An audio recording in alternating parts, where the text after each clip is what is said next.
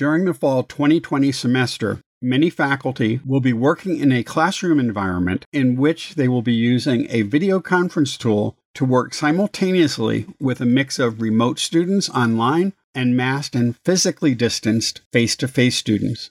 There are significant challenges in using active learning techniques in this environment. In this episode, we explore some active learning strategies that may work under these very unusual circumstances.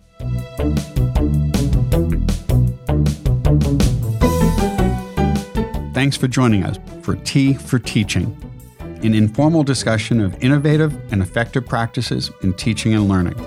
This podcast series is hosted by John Kane, an economist, and Rebecca Mushtare, a graphic designer. Together, we run the Center for Excellence in Learning and Teaching at the State University of New York at Oswego.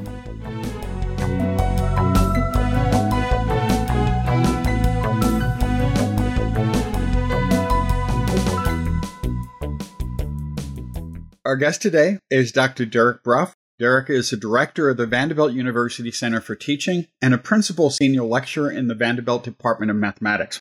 He is the author of Teaching with Classroom Response Systems, Creating Active Learning Environments, as well as his most recent book on intentional tech principles to guide the use of educational technology in college teaching, which we talked about in an earlier podcast. Derek is also a host of the Leading Lines podcast. Welcome back, Derek. Thanks. I'm glad to be here. I'm glad to be back on the podcast.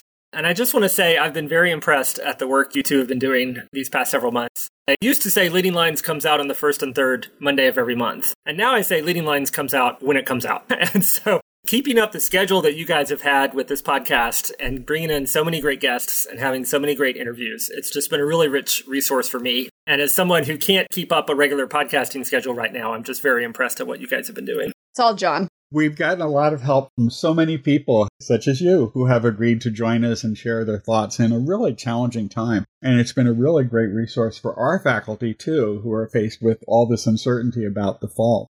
Me too, because I'm not teaching until the fall. I haven't taught this spring. yeah, it was a good time to be on sabbatical. So today's teas are Are you drinking tea, Derek? No, I have some dark roast coffee. Caffeine. Yeah. And I have ginger peach green tea today. I have a summer berry green tea. Hey, mixing it up, John. That's a I new gotcha. one. I Yeah. gotcha. Sounds lovely. Actually, you'd be very happy to know, John, that last time I was in Epcot, I got it. We're recording this in July. It'll be released probably in early August. And there's a lot of uncertainty about the fall. Right now, probably most colleges and universities in the country, with a few notable exceptions, have announced that they're planning to bring students back to campus for face to face instruction with reduced seating, with some students coming in remotely, typically through Zoom or some other video conference app. And you recently released a blog post that discussed options for maintaining active learning in this environment where some students will be there in the classroom spread out to make it hard for them to be in contact with each other, as well as online with a video conference. Maybe you can talk a little bit about that sort of framework in terms of what possibilities there are for people to interact. Sure. I wrote this blog post because I've been getting so many questions from my faculty at Vanderbilt, trying to imagine what the fall semester will be like. And I gave a presentation based on the blog post at a Vanderbilt faculty town hall the other week. And one of my slides said, No one has ever done this before. And I think that's really important. So, what I'm imagining that a number of faculty will face this fall, and again, different campuses are making different decisions. And even within a single campus, there's going to be a lot of different configurations. Some faculty will be teaching fully online, some faculty will not. And so this is kind of what we're trying to imagine is that if I'm teaching a class this fall and I'm back on campus, I'm in a classroom, I have some students there in the room with me, but because of social distancing requirements, they're six feet apart from each other. Maybe we're all wearing masks. Maybe I have a face shield instead of a mask. There's going to be some variability here. But some students will not be able to come to the classroom, either because the social distancing requirements mean that you can't hold as many students in the classroom, or maybe they are unable to travel back to get on campus. A lot of our international students are not planning to come back on campus this fall for a variety of reasons. Or maybe you have a student who's in quarantine, right? They've been exposed to COVID and they're in quarantine for 14 days, and so they can't come to the classroom. A lot of us teaching this fall, I don't know how many, but a lot of us are likely to have these classes where some of the students are in the classroom but physically distanced and masked, and some students are participating at the same time but virtually, perhaps through a video conferencing tool like Zoom. And you may have some students who actually can't do either of those. If they're 12 time zones away, they may have to participate in their class asynchronously in some fashion. That's a whole nother level of challenge. In my blog post, I just focused on those first two groups of students the in person but physically distanced, and then the virtual students, maybe participating via Zoom. And I've been really careful in my terminology of how I describe this. And so I'm calling this a hybrid classroom because hybrid is sufficiently generic that it would apply to a situation like this. Hybrid typically means some combination of face to face and online activities. It's not quite HyFlex. So there's this term you may have heard HyFlex, which I think means something more specific, where students really have the choice to participate in person, synchronously online, asynchronously online, and they may actually shift from those modalities over the length of the semester. The flex and HyFlex is a kind of student choice and the student autonomy piece. And I'm not expecting we're going to have a lot of student autonomy this fall. We have some, certainly. Students are electing to be remote only students or on campus students, but it doesn't feel like it's quite HyFlex in terms of the classic model there. That said, though, the folks who teach in a HyFlex environment have developed teaching strategies that can work when you have students participating in the classroom and students participating online at the same time. That said, they haven't had to deal with the physical distancing and the masks. That's the part that really is novel. And I think it's going to be important that we as instructors give ourselves a little bit of grace, knowing that literally no one has taught under these conditions in the past. This is new for us. It's new for our colleagues at other institutions. It's new for our students. This is going to be really weird and really challenging for them. And frankly, there are a lot who would argue that it might be easier to just teach fully online. That trying to kind of juggle the constraints in this kind of classroom is going to be really challenging for a lot of faculty. And I've talked to a lot of faculty who are like, I would just rather teach fully online this fall. And so I don't want to speak too much into that choice. There's a lot of factors that go into university decisions about kind of bringing folks back to campus this fall. Our work at the Center for Teaching, we're trying to help faculty teach as well as they can in whatever conditions they find themselves. We don't usually get to pick those conditions, right? And so I just wanted to try to be helpful. And so I wrote the blog post because using technology to foster active learning in the classroom, that's my jam. That's what I've been writing about and speaking about for a decade and a half now. I wrote my book on teaching with classroom response systems back in 2009, clickers and polling software. We have tools actually this classroom setup sounds really hard, and it will be hard. And there's stuff about it that I can't predict in terms of how hard it will be. But we do have some tools and technologies that can help foster more active learning in these types of environments. And so that's what I wanted to lay out for my faculty colleagues who couldn't imagine how this could work at all. And I could see a few ways, actually, a few tools that could make it functional. And so I wanted to share those strategies. Before we talk about the specific strategies, maybe we could talk about some of the mechanics. One of the things you suggest is that you're assuming that the people who are in the classroom will be able to see and hear the people speaking from outside over Zoom or some other video conference tool. But what about voice going from the classroom to remote participants? Since the in class students won't be able to use their own microphones to avoid possible feedback effects, how will students who are participating remotely be able to hear what other students say in the classroom. Right. And that's where I don't know that there's going to be a good answer to that. The audio piece is one of the more challenging pieces of this classroom environment. The students in the classroom getting to hear each other when they're sitting far apart and wearing masks. But even more so, the students who are participating virtually. How can they hear the students in the classroom? Presumably, the instructor will be running Zoom off of the classroom computer or their laptop, and they'll have a webcam and a microphone if I'm close to my computer when I'm running Zoom, people on the Zoom call can hear me. So having the virtual students hear the instructor seems fairly straightforward. But the students in the classroom are not going to be anywhere near that microphone. Now, we have a few classrooms at Vanderbilt that have some ceiling mounted microphones that are going to help with that and that will have some capability to pick up the student voices in the room. But I'm anticipating that's going to be a real challenge, actually. And so, again, I don't have a silver bullet, but it does speak to the use of something like a back channel tool. So, like a text chat in a Zoom room or using a third party tool like Twitter or GroupMe or Slack or Discord, a place where you can have a text conversation with all of your students during class. And this is often called the back channel. The front channel is kind of you at the front of the room talking and having conversations with your students. But the back channel is the text chat that kind of supplements that. And I've been doing stuff with Backchannel for years. It's a really interesting way to build community in the classroom, to give voices to more students, to kind of create an on the fly closed captioning almost or documentation of the discussion that's happening. It can be really powerful to have a good backchannel. It can also be really challenging. I think a lot of instructors who've dabbled with this have realized that when they're at the front of the room leading class, they don't have the bandwidth to also pay attention to the text chat and see what's happening there. And so what I've recommended is what I learned from Steve Gilbert and Steve Ehrmann years ago doing webinars to have someone called a voice of the chat designate someone. Maybe it's a teaching assistant if you've got one of those, but it could be a student in the room and it could rotate among students over time. Their job is to pay attention to the text chat, the back channel. And then you, as the instructor, every so often, you would pause and turn it over to the voice of the chat and say, What's been happening in the chat? What are the questions that are emerging there? What are some ideas or comments that are really valuable? Maybe the voice of the chat is someone on your Zoom call, one of your virtual students, because everyone will be able to hear that student. But that way, the students who are in the room and the students who are participating virtually can engage in conversation during class, but in the text chat. And then you have these moments where you pull that conversation from the back channel to the front channel using a voice of the chat. I've done this in a lot of online activities and it works really well. when I'm going to do an online webinar of some sort, I want to have a voice of the chat, someone who can play that role. And so this is actually a pretty proven technique, and I think it's going to be fairly practical for our classes this fall. I'm glad you asked about this because class discussion, as we think of it in the generic sense, may be the hardest thing to do in this hybrid environment. For me to stand at the front of the room and show some PowerPoint slides and lecture to my students, that'll be relatively easy. That's also something that you could do without students in the room, right? If you're just going to lecture, then maybe that's a pre recorded something that you share with your students. That doesn't have to be a live interaction of some sort. But the class discussion, the kind of student to student piece, is going to be really challenging. And so back channel is one way to try to foster some of that in the classroom.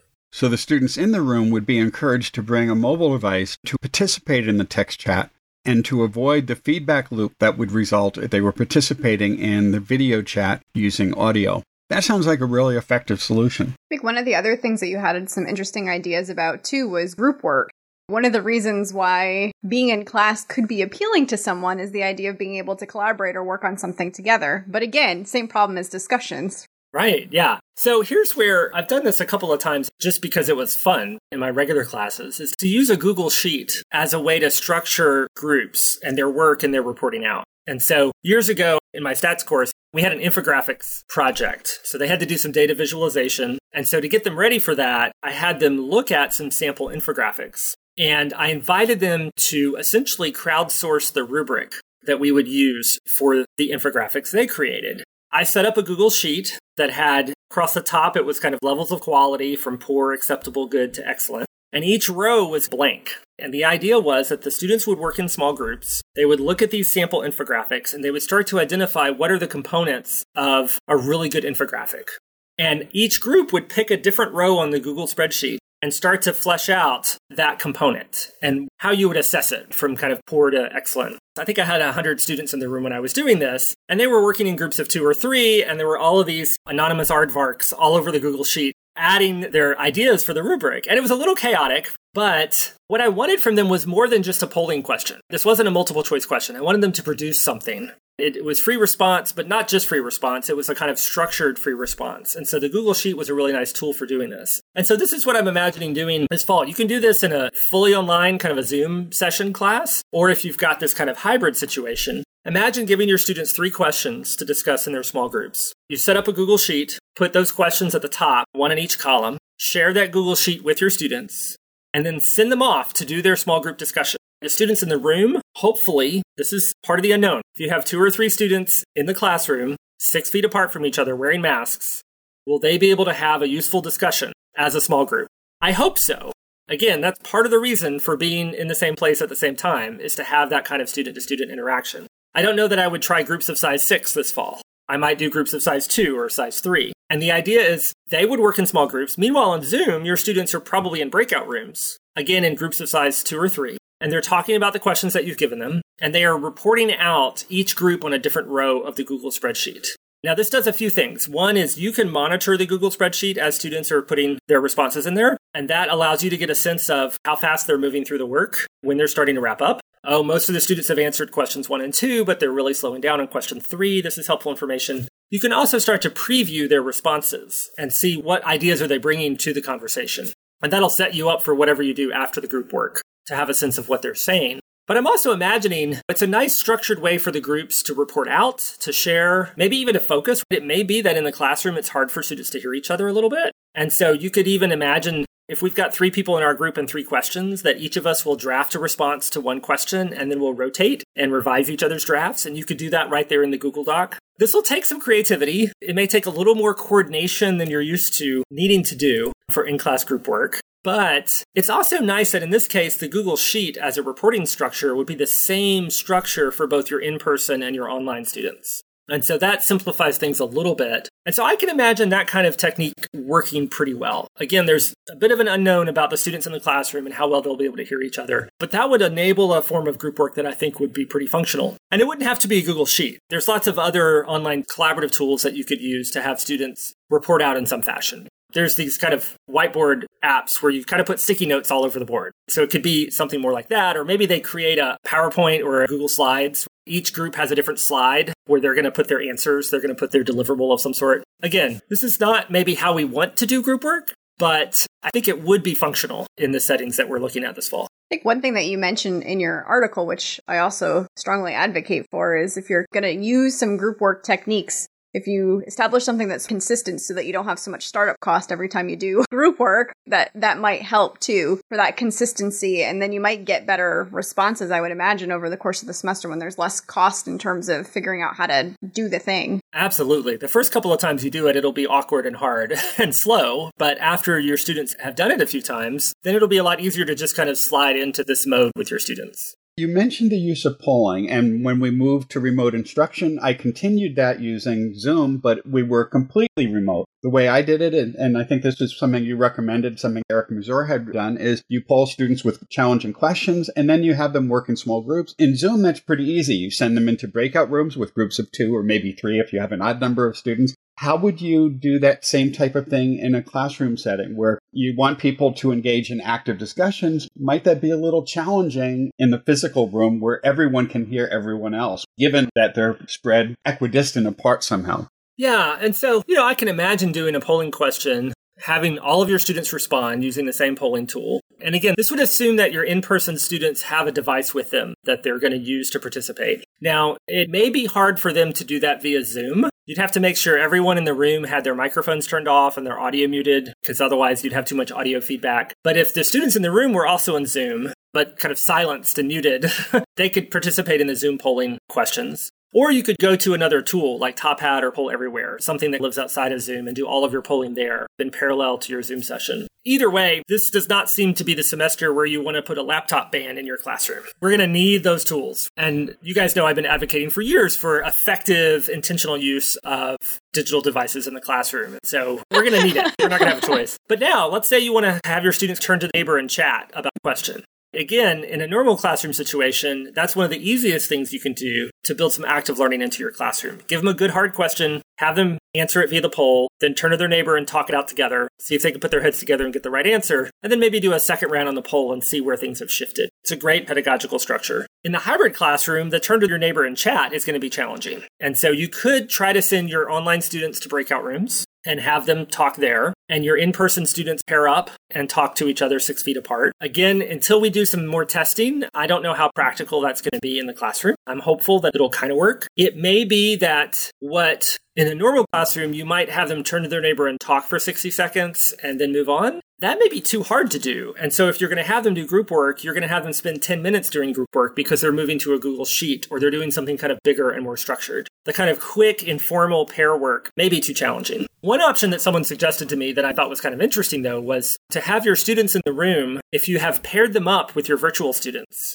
You could have the student in the room pull out their phone, put in their earbuds, and FaceTime with their virtual student partner to talk about the question. Again, the first time you do it, there's a matching problem there, there's logistics, there's audio to figure out. The third or fourth time you do it, this may be a lot more fluid and an easier way to have students chat about the question at hand. It also has the added benefit of connecting your virtual students with your in person students in more intentional ways.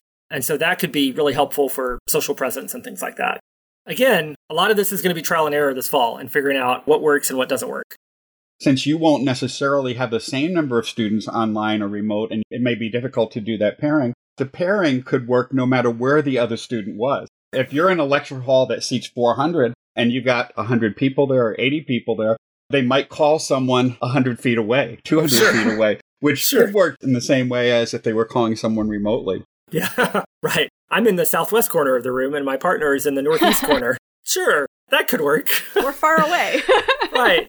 I want to circle back to this question of why aren't we just teaching online to begin with? And I think that's a legitimate question. And I think it's something that faculty and administrators have to really struggle with. What's the value pedagogically of classrooms like this? Because a lot of it's going to be really hard and awkward and, shall we say, suboptimal. These are not the ways that we want to foster active learning. And like I said, the folks who aren't fostering active learning, the folks who are just kind of, as the literature says, practicing continuous exposition by the teacher, that actually is going to work no matter what you do this fall. If you're fully online, if you're hybrid, if you're just going to do that, I would argue that that kind of instruction can work just fine online, and maybe that's not a reason to have people in the room. So why would you have people in the room? What is the kind of value added there? And one piece I think is that we're all in this together, that this is challenging. I think we're going to find some students this fall who don't want to be in the classroom taking a health risk of some sort, encountering their instructors or fellow peers and they're going to really embrace the online option. I think you're going to have some students who don't want to have to stay where they are this fall. They need to come back to campus where they have reliable internet access and laptops that they can access and a library that they can access. We have a lot of students who, when they're home, are not in conditions that are really conducive to teaching and learning. And so for some students, they're going to actually welcome the chance to be back on campus and to be a part of that learning community again. And this is hard to talk about because I think a lot of faculty have very strong reactions and opinions about what the fall is and being required to teach online or being required to teach in person. But I just want to put it out there that I think our students are going to come at this from different perspectives. And so for some students, that chance to come into class and awkwardly communicate a little bit with some peers may actually help them feel like they're more engaged and more part of the learning community. I would also argue that if we look at not just the individual class session, which may have this weird hybrid physically distanced quality to it, but if you look at the semester, this fall, a lot of universities are announcing different calendars for the fall. They're starting later or they're starting earlier, they're finishing by Thanksgiving, they're not doing fall breaks. We don't really know what's going to come this fall, and there's pretty good odds that at some point some campuses may need to pivot back fully online. And so if you think about designing a course for this fall, where you'll have some virtual students, you may have students in vastly different time zones, you may have to pack the whole thing up and move it online at some point during the fall semester. Maybe you're not assigned to teach the course online, but it's still, I think, helpful to think about it as an online course. If you can design the course to really function well as a fully online course, and then treat your face to face component as a kind of add on, as a supplement, almost like a recitation section. So there's a little bit of this in a big lecture hall where you don't have a lot of kind of student faculty interaction anyway. The recitation section is the kind of smaller space where you get to actually engage with peers more and talk about the stuff. And so if you've got a course that functions well so that your assignments are online, a lot of your course communication is online, your key learning activities are online, but the face to face components in this weird hybrid modality are useful to that and supplemental to that. But if you had to give them up, the course wouldn't fall apart. I think that's the way to think about this fall as kind of online first and then using the face to face to enhance what you can of the learning experience, build the learning community, have that social interaction, give students chance to practice and reflect on what they're learning. That's still super useful. The other way to think about it, I would say, is maybe you're not willing to kind of think about your entire course moving online right now. But are there some key elements of your course that you can go ahead and move online at the start of the semester so that if you have to move the rest of it online later, you're in a better position? So I think it was on your podcast that Jessamyn Neuhaus talked about having to learn how to do online assignment submission this spring, that she'd actually never gotten around to learning how to do that which is fine. It was fine to have paper assignment submission up until this spring, but then it became a requirement to do online. So this fall, Make sure that you know how to use the assignment submission tool on your course management system and go ahead and plan on having students submit assignments that way. Make sure that you've got a good communication pathway with your students using email or the course management system or another tool like Slack or GroupMe, something where you can connect with students maybe more informally. Go ahead and start using those tools from the beginning so that if you do have to pivot fully online this fall, you've already got some essential components there. That's basically the approach we've taken with our workshops here, and we've tried to help sell that to faculty because it's a bit of a lift for people who've only taught face to face before by saying anything you create now is going to be something that you can use as a basis for future semesters of your course. That if you have these elements there, you can do a more flipped environment in your classroom. You can use your classroom for more active learning activities. And to the extent to which it results in more possibilities for active learning in the future, I think that's going to be helpful. Yeah. And I'll add, we've been running an online course design institute at my teaching center all summer. Every two weeks, all summer. We're up over 300 participants in it at this point. A lot of faculty this spring figured out that online wasn't necessarily as terrible as they thought it might be. They were able to connect with their students in meaningful ways and continue teaching in spite of the circumstance. And so we had a lot of faculty who woke up to some of the possibilities of online teaching this spring. And then we've been working with faculty who will spend two weeks with us in a pretty intensive institute learning how to teach online. And a lot of them have a big shift in their opinion about online instruction over the course of those two weeks. They were initially skeptical that it could work nearly as well as face to face instruction, and they in the institute thinking, okay, this could be pretty exciting actually. I see a lot of potential here. And so that's the other thing I would suggest is that faculty keep an open mind about really the potential of online teaching. A really well designed online course can work just as well, sometimes even better, than a really well designed face to face course. And so it's okay to kind of lean into that and to let that be a bigger part of your kind of teaching toolbox this fall. I think one of the things that you mentioned a little bit earlier in our conversation is like, why are you in person in the first place? What motivates being in person? And I think you're right about the social connection. Even seeing other people who are also dedicating time to learning a particular thing could be useful, even if they're not interacting with each other just in the same space at the same time. But also, just if you're there for equipment or other reasons, there might be ways of teaching using a lot of online techniques with the opportunity to have access to tools that they might not have otherwise. And it might be down to like access to a laptop or higher end technology or something that is in a lab or I teach in a design studio. So some of the more expensive software, faster computers or things like that. So we're thinking through the ways that maybe we don't really need to be teaching so much. Like there could be a lot of learning happening in the classroom at that time and not necessarily a lot of teaching, maybe some coaching and some interactions, but those interactions might actually be happening virtually. Right. And you can imagine more of a kind of flipped model where some of the heavy lifting in terms of the teaching, the first exposure to the content is going to happen fully online through pre recorded lectures or videos of some sort or other resources. And then that class time, as awkward as it is, is still an important part of having students apply things, practice things, get some feedback from someone else. That's going to be a good model for the fall, I think. Going back to something else you said earlier, the issue of the students who can't be physically present during class time. There is also the related issue of students who may not be able to be present virtually during class time if they become ill or are remote and have limited computer access or bandwidth or are in a different time zone. Would you recommend that faculty also start thinking about what types of asynchronous activities they can use to provide equivalent learning experiences for those students? Yeah, that's a good question. And again, I think this is the other thing that we've seen our faculty. Most of our faculty don't teach online. Our School of Nursing has a really robust online program, but outside of that school, most of our faculty don't have a ton of experience teaching online. So this has been kind of new territory for them. And one of the takeaways that many of them have from our online course design institute is realizing that you can do a lot of really valuable learning asynchronously online. For a lot of faculty this spring, online meant they had Zoom sessions with their students that essentially replicated what they would have done in the classroom face to face. But if you look at the last 20 years of online higher education, most of that work in higher ed has been asynchronous online learning.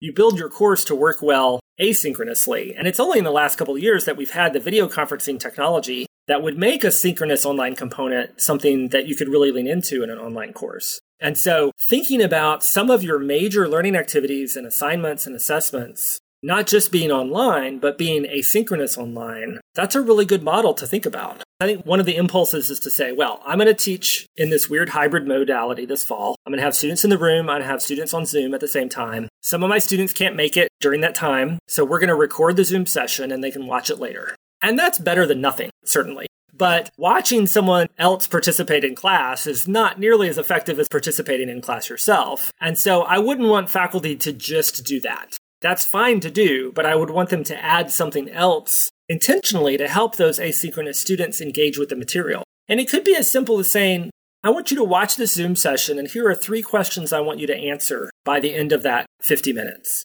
It could be a different set of questions than the students in the classroom were given to discuss. Something a little more active to help them draw out some learning from those recordings. But again, it's also fine to say, you know what, for this piece of learning, for this module, for this unit, the core learning is going to happen online asynchronously first. And for those who can attend the synchronous session, either in person or via Zoom, we'll do this supplemental piece.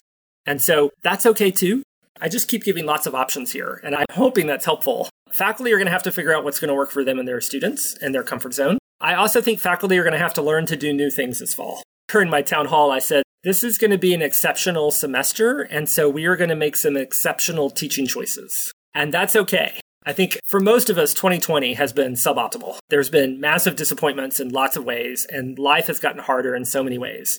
And yet, we can either stay in bed and not try, or we can get out and try to make it a little bit better somehow. It's this growth mindset. I think we need to approach the fall semester with a growth mindset to say, this is going to be hard. This is going to be challenging. I'm going to have to learn some new skills as a teacher. I may have to learn some new technologies. I'm going to try to do that in a way that doesn't overwhelm me. Don't try to take on too much too fast, but you'll have to take on some new stuff this fall. And whether that's active learning with technology in a hybrid classroom, or that's designing an online course, or using some part of your course management system that you've never touched before, but might actually be helpful this fall, we're all going to be stretching out of our comfort zones this fall. And that's okay. It's going to be hard work, but I think if we collaborate and lean on each other a little bit, we'll be fine. And it won't be perfect, and that'll be fine too. Right. It's never perfect the first time out.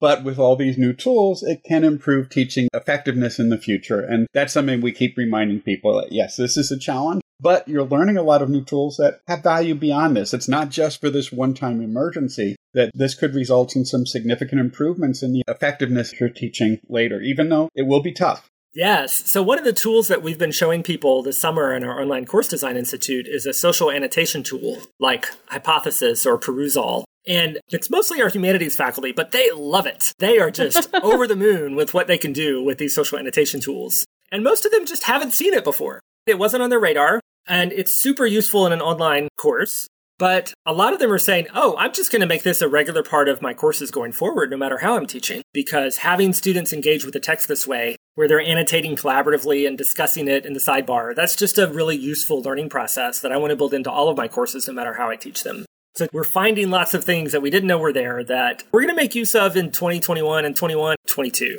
These are going to be permanent parts of our teaching toolbox.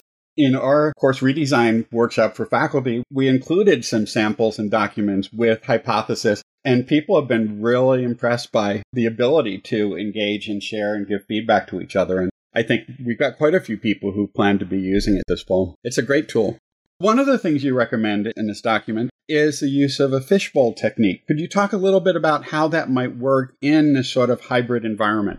Sure. And this is a technique that's been in the literature for a long time, a way to foster discussion in the classroom. And someone mentioned this as a possibility for the hybrid classroom, and I was like, oh, yes, actually, that's a perfect match. The fishbowl technique classically works like this you have a small group of students who have a discussion about whatever the topic is. They're in the fishbowl. The rest of the students are observing from the outside, and they're quiet during the discussion. They're taking notes, they're observing. And then after the discussion, you then ask something of the observers. Ask them to summarize what they heard or reflect what they heard. And it can be really helpful if everyone in the fishbowl is advocating for one point of view, and then the folks who are observing have to then kind of summarize that, even if they don't agree with it. It can really foster intentional listening. There's lots of things you could do with the fishbowl, but when I thought about the audio context of these hybrid classrooms this fall, having some of your virtual students be in the fishbowl is totally practical. They're the ones that are going to be easiest to hear across the entire class. You could have five or six students on Zoom, be the fishbowl, have the conversation. The rest of your virtual students and all of your in person students are then the observers. They're listening, they're taking notes, they're summarizing. I think that's going to work really well, actually. And as I've shared that idea with a number of faculty here, they've been excited to say, oh, yeah, that actually fits this context quite well as a structure for discussion. And especially on some campuses, the virtual students and the face to face students are going to flip flop from day to day. There'll be some students who come to class on Mondays and they do virtual on Wednesdays, and the rest of the students are vice versa. And so you could have most of your students have an opportunity to be in the fishbowl at one point or another with this technique. And that way you get to have some of the richness of that student to student discussion. It wouldn't involve everyone at the same time, but if you're really intentional about what you ask the observing students to do with the discussion, I think can be really productive. Because frankly, if you've got 40 students in the classroom, it's hard to hear from all of them anyway. You're only going to hear from five to eight students in a typical discussion. This just centers them in a way and then guides the other students to participate well in that type of small group discussion. I think what you're pointing out here is the different ways people can participate, and speaking isn't the only way to participate. Yeah. Or like collaborative note taking. This is something that a lot of faculty do as a matter of course anyway, is have students have some shared document where some of the students in the classroom are taking notes on the class discussion. So their role in the discussion is different. They are not there to participate verbally. They are there to do the note taking piece. And that's an important role. And that would work just fine in this hybrid classroom as well. And so part of this is thinking intentionally about how you want different groups of students to participate in the learning activities. And it's okay to give them different roles and guide them to different ways to be meaningful participants. You did mention collaborative note taking. I'm wondering how that might be structured in a class of three or four or 500 students. Would it be reasonable perhaps to do that within your LMS using a groups tool to create that, having a shared Google Doc or something where you share it with a copy link? I think if you've got 400 students in your class, that's just a very different teaching context. And it is something about moving online. So I would say that having 75 students in a classroom and 300 students in the classroom, pedagogically, you're going to use very similar techniques. If you want to foster active learning, then you're going to have a lot of think, pair, share, a lot of peer instruction, you'll have some polling. Anything over 50 is going to kind of look the same, pedagogically at least. Some of the logistics change when you have hundreds of students in the room, but the kind of pedagogical moves that you're making, I think, are somewhat similar. Once you move online, I think there's a much bigger difference between 50 students online and 300 students online. And so there's almost a bit of the kind of MOOC mania that may be useful here, right? so when we had massively open online courses that had thousands of students, there's less difference between 300 students and 1,000 students. And so we might even look to the MOOCs to see what are some techniques that work well at that kind of scale. And that's where I think having an asynchronously designed course makes a lot of sense. If you've got 400 students in the course, getting them all together on Zoom is going to be a technical nightmare anyway. Let's just make this course work well as an asynchronous course the other piece, though, I would say that if you've got a big class, and this gets to your point about collaborative note taking or other group structures that you might use, is that social presence is going to be really challenging when you've got that many students. It's going to be hard for students to feel connected. In the physical classroom, if you've got 400 students, at the very least, a given student has the five or six students they sit near every day to form a bit of a local learning community. And even if you don't ask them to talk to their neighbor about something, they're still going to talk to each other after class. And so there's a bit of social presence, social identity that comes just by virtue of the seating arrangements. In the online class, you're not going to have that to fall back on. And I would advise instructors that have big classes to really think intentional about permanent small groups and to build in some learning activities and maybe even some assessment activities that leverage those permanent small groups. If you put students in groups of five or six students each and they're going to meet with that same group every week doing something useful during the semester, they're going to feel connected to the course a lot more than if they didn't have that small group to lean on. We've seen this even in our online course design institute where we have 70 or 75 faculty participate over a two week period, but we put them all in cohorts of size five or six. And you really get to know your cohort members and what their courses are and what they're teaching. And so that would be my recommendation for the bigger classes. And it could be collaborative note taking. It could be every time you do a small group activity in class, you send them to the same groups so that they begin to develop working relationships with those group members. Those are going to be really important for online classes that are large. And you can always create Zoom rooms that have the same groups that you have within your LMS. So that way, the same students would be working together in both environments, synchronously and asynchronously. Yeah, absolutely. You will have to learn how to do that. And again, we're all going to be learning new tools this fall. I totally know that's a thing you can do. I don't know how to do that myself yet, but I would have to figure that out. I haven't done it yet either, but I am preparing for one of those large classes in the fall. There's a lot of questions I still have. One of the things I've been wondering about is perhaps the use of peer evaluation. I had done some of that earlier, but we had another tool that was specific for that. I'm not quite sure how well that will work within the LMS, and it's a little scary at this point, but it's something I am going to explore. Yeah. That's something when I've taken a MOOC, even if I don't feel overly connected to other people, there's still some sort of peer evaluation piece where you feel like you're getting peer to peer feedback, at least, even if it's anonymous feedback, essentially, because you don't know those individuals. And that can be effective in at least feeling like you're learning with other people who are also learning. It's not as effective as some other things, but it still does it a little. Yeah, it does. So we always wrap up by asking, what's next? and I don't know. John seems to have me asking that question more frequently because it feels really stressful to ask someone that right now. Well, I keep making the joke that it feels like March 97th. like, this has just been one long march. There was life before March, and now there's life now, and time and space have no meaning anymore. So next is a little ambiguous. What's next? August? August is next, right? I can predict that. I think we're going to have an August this year. it's really hard to kind of look beyond that. I would say we're focusing at my center on getting our faculty ready for the start of the fall semester. And what's going to happen in the first three weeks of this fall semester? Like, we don't have that figured out yet. We don't know what kind of programming we're going to offer. We don't know what kind of responsiveness we're going to need. It's been a lot this summer just to kind of do what we're doing. And so it's really hard to look very far out. I will say that among many other complexities in the year 2020, it's an election year in the United States. And more generally, we have a lot of protests that happened across the United States and across the world earlier this spring. There's a lot of hard conversations that people are having right now, whether they're pandemic related or not.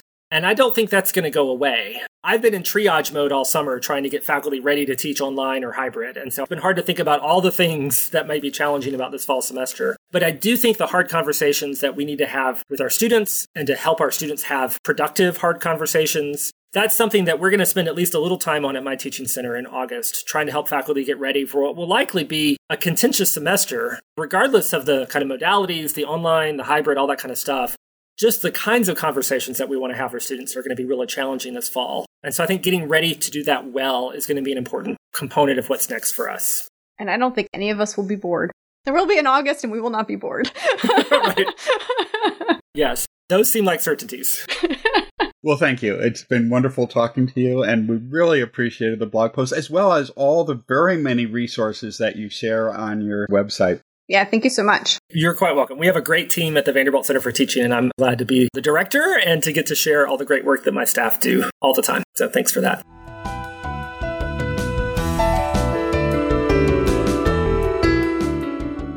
If you've enjoyed this podcast, please subscribe and leave a review on iTunes or your favorite podcast service. To continue the conversation, join us on our Tea for Teaching Facebook page. You can find show notes, transcripts, and other materials on teaforteaching.com. Music by Michael Gary Brewer.